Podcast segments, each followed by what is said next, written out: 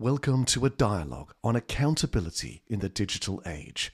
A dialogue with representatives of a global, multi stakeholder community. And I'm your host, Fritz Bussemaker, and today I'm delighted and privileged to have a conversation with Rocio Moreno Lopez. Ros- uh, Rocio, welcome to the program.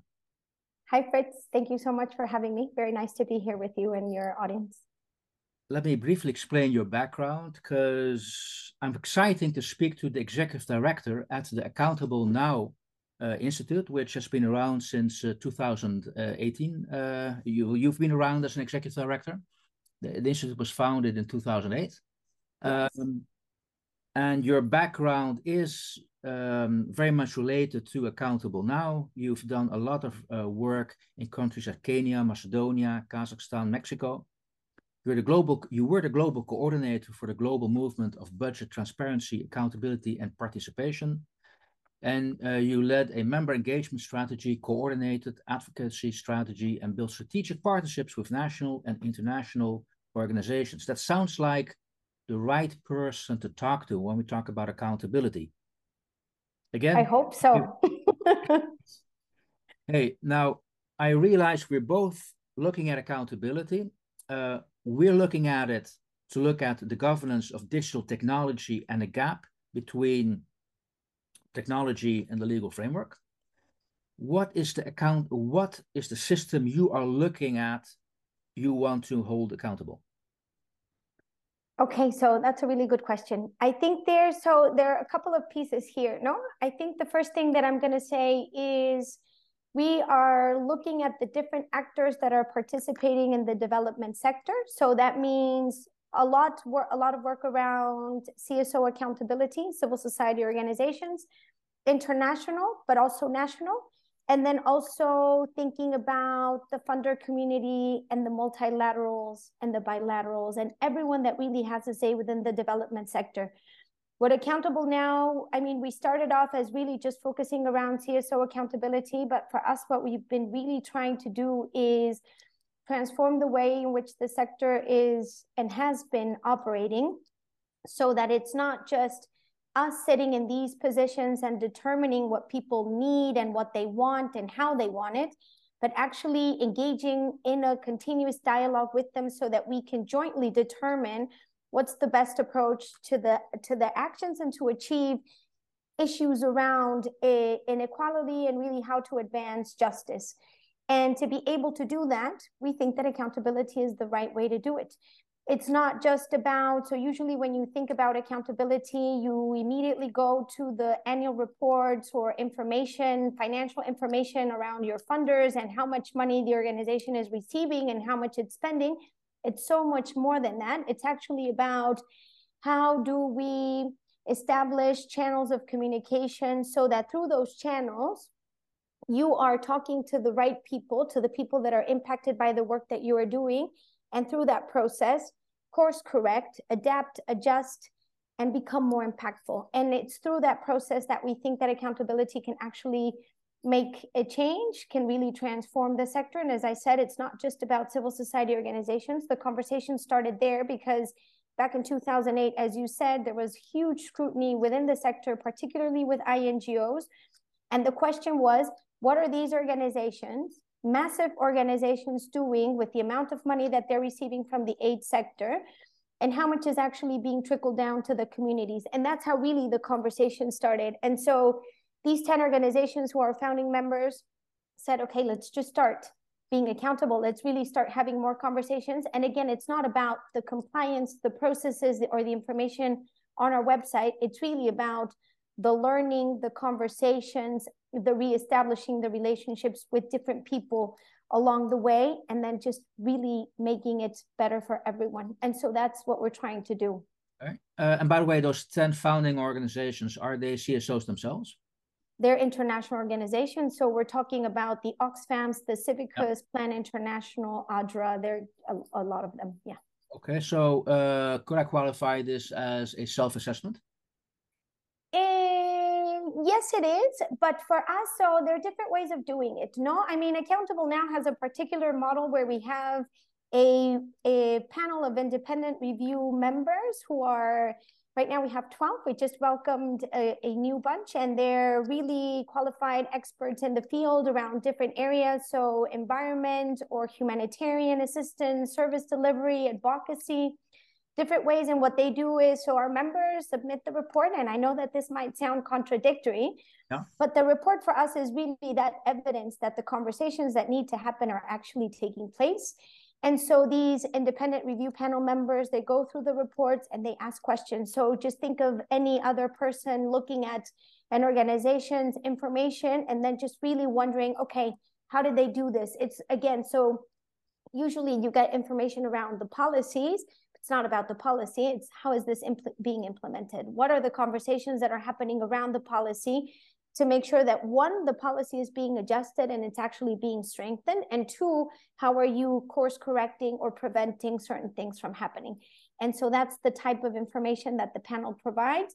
And through that process, we want to have this continuous improvement within our member organizations, but there are other ways of also doing it this also the way you're describing it it also sounds like an opportunity to get free advice how to improve yourself uh, so it's it that's the way it's it, it's, it sounds to me it's not like uh, you go, you're going to have a critical governance agency looking at you should um, adhere to these rules no it's a way of being more effective yeah, exactly. And I think there you touched upon something really interesting. So, another bit of the work that we do is not only with our members, we also work with national organizations. And going back to what you just said, given the current situation in which no there's a massive a issue around shrinking civic space and that's being particularly mar marked around regulations on civil society organizations where they come with very specific tough rules for many organizations to comply with. What we're also trying to do is support these organizations so that they develop their own framework through the use of something that we call the global standard for CSO accountability as a reference standard, but that then they can start owning their accountability opposed to waiting until government uh, comes and clamps. Exactly. Okay. Um very interesting. I was uh, wondering uh, when this uh, uh, now you came in after it was founded but maybe you uh, can still answer that question.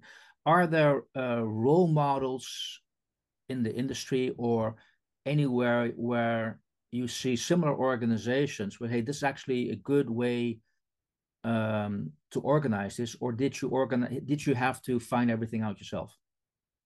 Around accountability, that's yes, a good question. In this particular case, yes. That's a really good question. I think that the sector has changed significantly. I think that when we started, we can say that we were pioneers. Yeah. I think we had to figure it out a lot by ourselves. I mean, at the time, to be fair and honest, there was also already the Global Reporting Initiative, which is the GRI, which is what the private sector uses. That's like their benchmark. And now you have, of course, the environmental social governance, ESGs, which is something that's become really popular. But there wasn't really anything for the sector and by the sector. And I think that that's where we came in.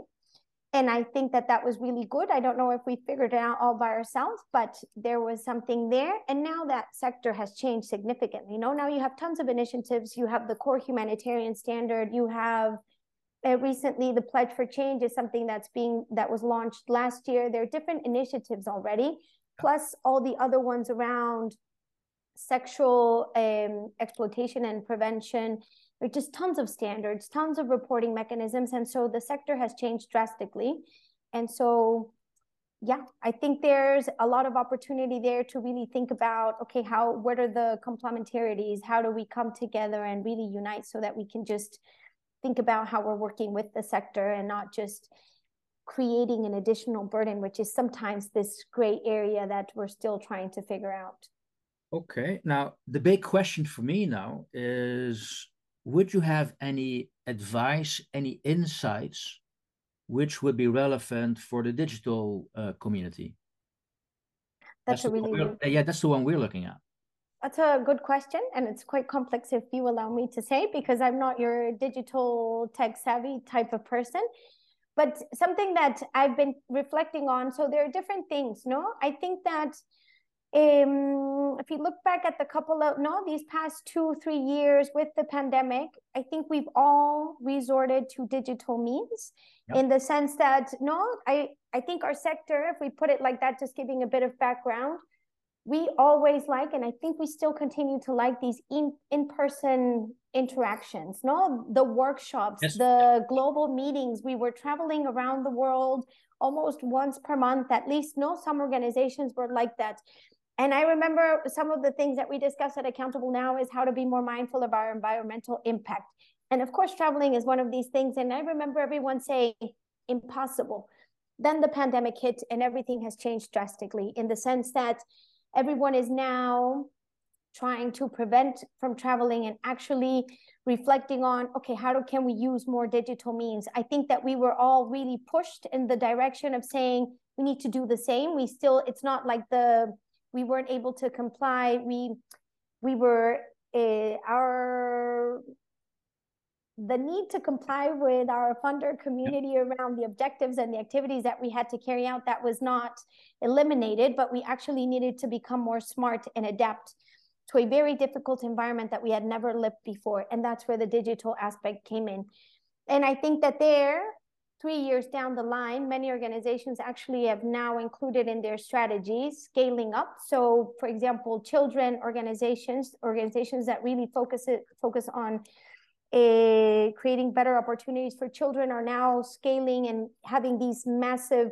goals and benchmarks to really help them. And it's through digital means.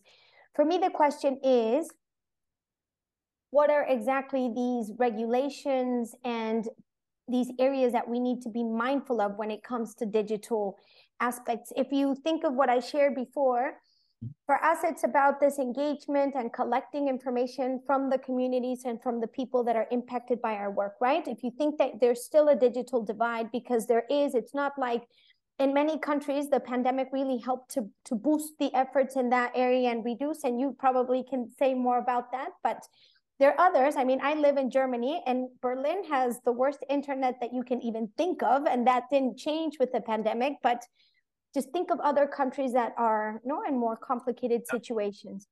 What are the limitations there? How can we actually know? So we're thinking about inclusiveness, diversity, but then also about accessibility. What would be the areas there?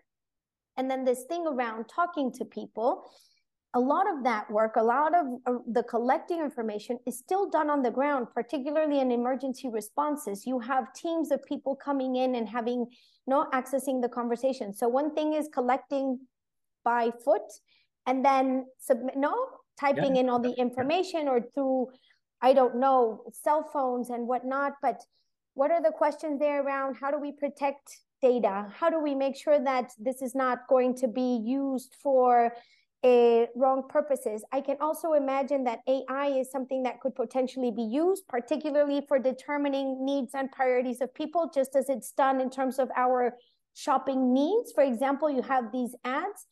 How can we avoid landing in that situation? And so instead of really fixing a problem where we're actually no going, we're in a stage right now where we say, okay, we need to talk to people, we need to get them to drive their development processes to changing and using these digital means. And I think for me, there are just tons of questions there that we need to think about.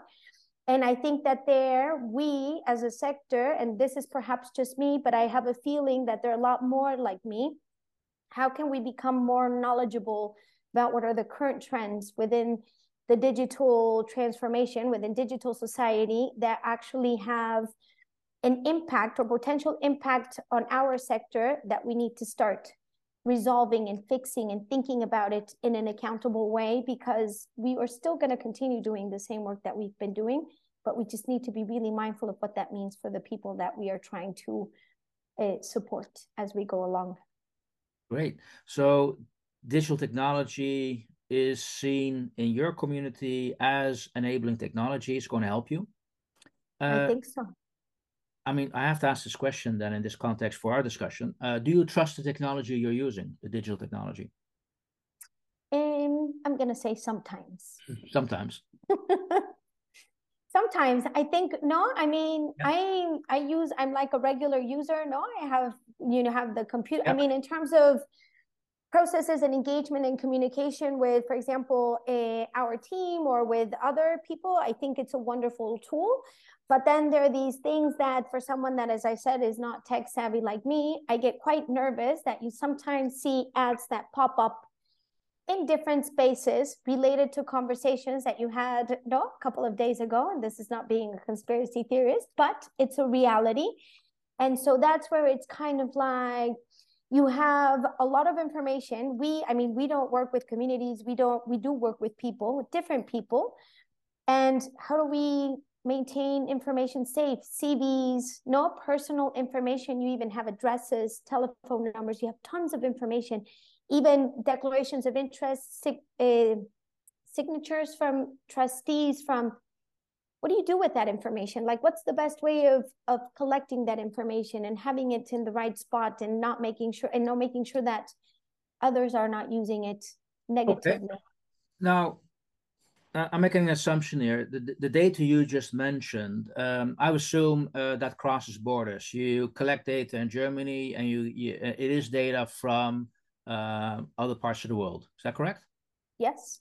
So, which legal framework do you use, or do you have think about that uh, when uh, using and storing and collecting that data?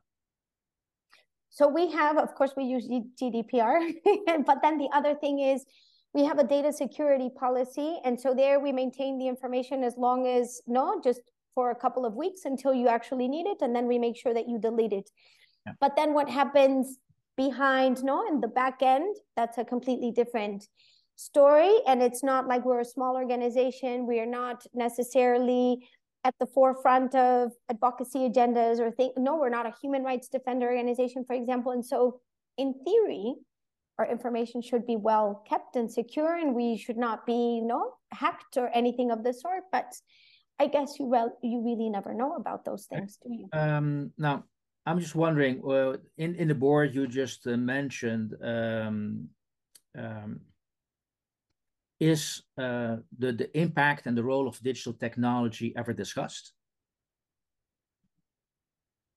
To be really honest, no. No, and I think here, so as I said, I mean, at my board level, we analyze that as part of an institutional risk because that's something that you need to be mindful of. But then just thinking about so around accountability and the type of accountability that we're promoting, this is one of the areas that we've identified that's one of the biggest shortcomings that we have and I think so. As I said, we use as a, as a reference standard the global standard for CSO accountability, and we developed that um, with eight other partners. There are also accountability initiatives or networks that are operating in different parts around the world. And to come up with those 12 commitments, we did a consultation and whatnot. Through those consultations, there was nothing coming up around accountability. You have to be mindful that this was done eight years ago. And we've now come to a point where in eight years, things have changed drastically and significantly. And this is one of the areas that we are mindful that we really need to think about and just reflect on what does that mean in terms of accountability? And is there something here that we need to discuss around? We're always talking about these walk the talk and you have of course all the principles and the values and the approaches but there is a specific thing around digital um, action and what is it exactly that we as a sector need to be thinking about okay now what i'm hearing is first of all i think there's a lot to learn uh, from our community on how you deal and organize accountability and hopefully um, our digital community uh, might be available for you to explain a little bit of you could say what are uh, the, the risks, risks and concerns you might have uh, from digital perspective so that's a, a, promise I'd like to make. If you feel, hey, this is a relevant discussion uh, on the record, um, happy to provide that. Thank you, Fritz. That would be perfect. Yeah. Okay. So let's let's organize that then off um, uh, offline. Now, uh, a couple of more questions. I mean, time is moving very fast, but in in my preparation, I also noticed that um, you promote dynamic accountability. Uh, what is that? so dynamic accountability is what I said at the very beginning. So as I said, accountability has really moved on from compliance oriented, no, the making sure that you're ticking a lot of boxes to something that is more about this engagement, no, the opening space for conversations with people and communities. And that's what we call. It's really about creating somewhat real-time opportunities so that you can be held to account while at the same time collecting information and course correcting and, and being more flexible around the work that we're doing. So that's what we call okay. dynamic accountability. Uh, that reminds me also what I'm seeing in our world. We're moving from more a rule-based system to a principle-based system. So rather exactly. than kicking in the box, they're thinking about, hey, what's actually what's the thought behind this? And are you uh, complying with that thought? And you should be able to think about that.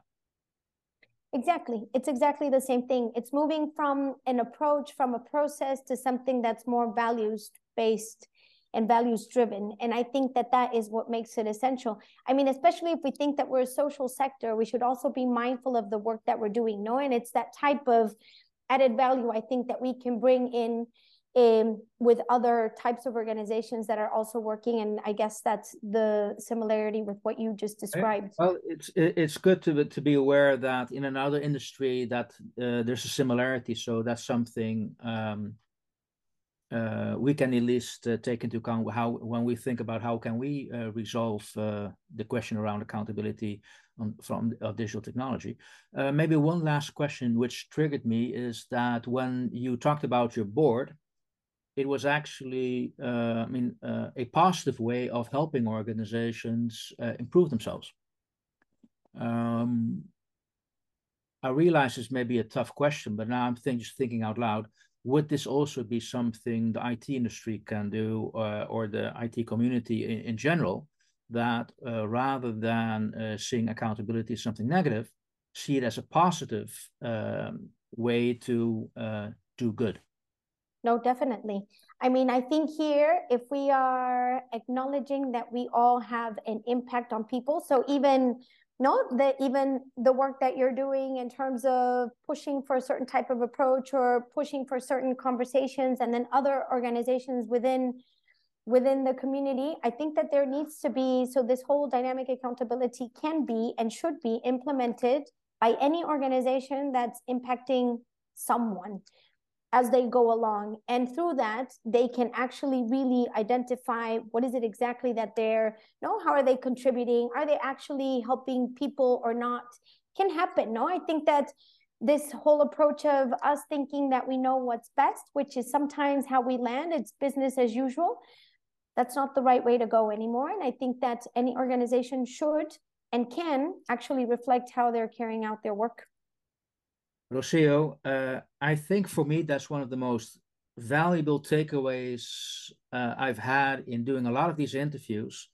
Uh, and that is the perception of what accountability is. It is, at the end of the day, something positive if you uh, approach it the way you just described. So I want to thank you so much for sharing your thoughts on what the Accountable uh, Now is doing uh, for the CSO program. Uh, there's some lessons there to be learned for our community, the digital community, on how you approach that. And hopefully, we again, as mentioned, we hopefully we can help you as well. Thank you, Fritz. It was really nice talking to you as always. Very nice to learn what you're doing and then also to find these points in common between our work and yours. So thank you so much for having me.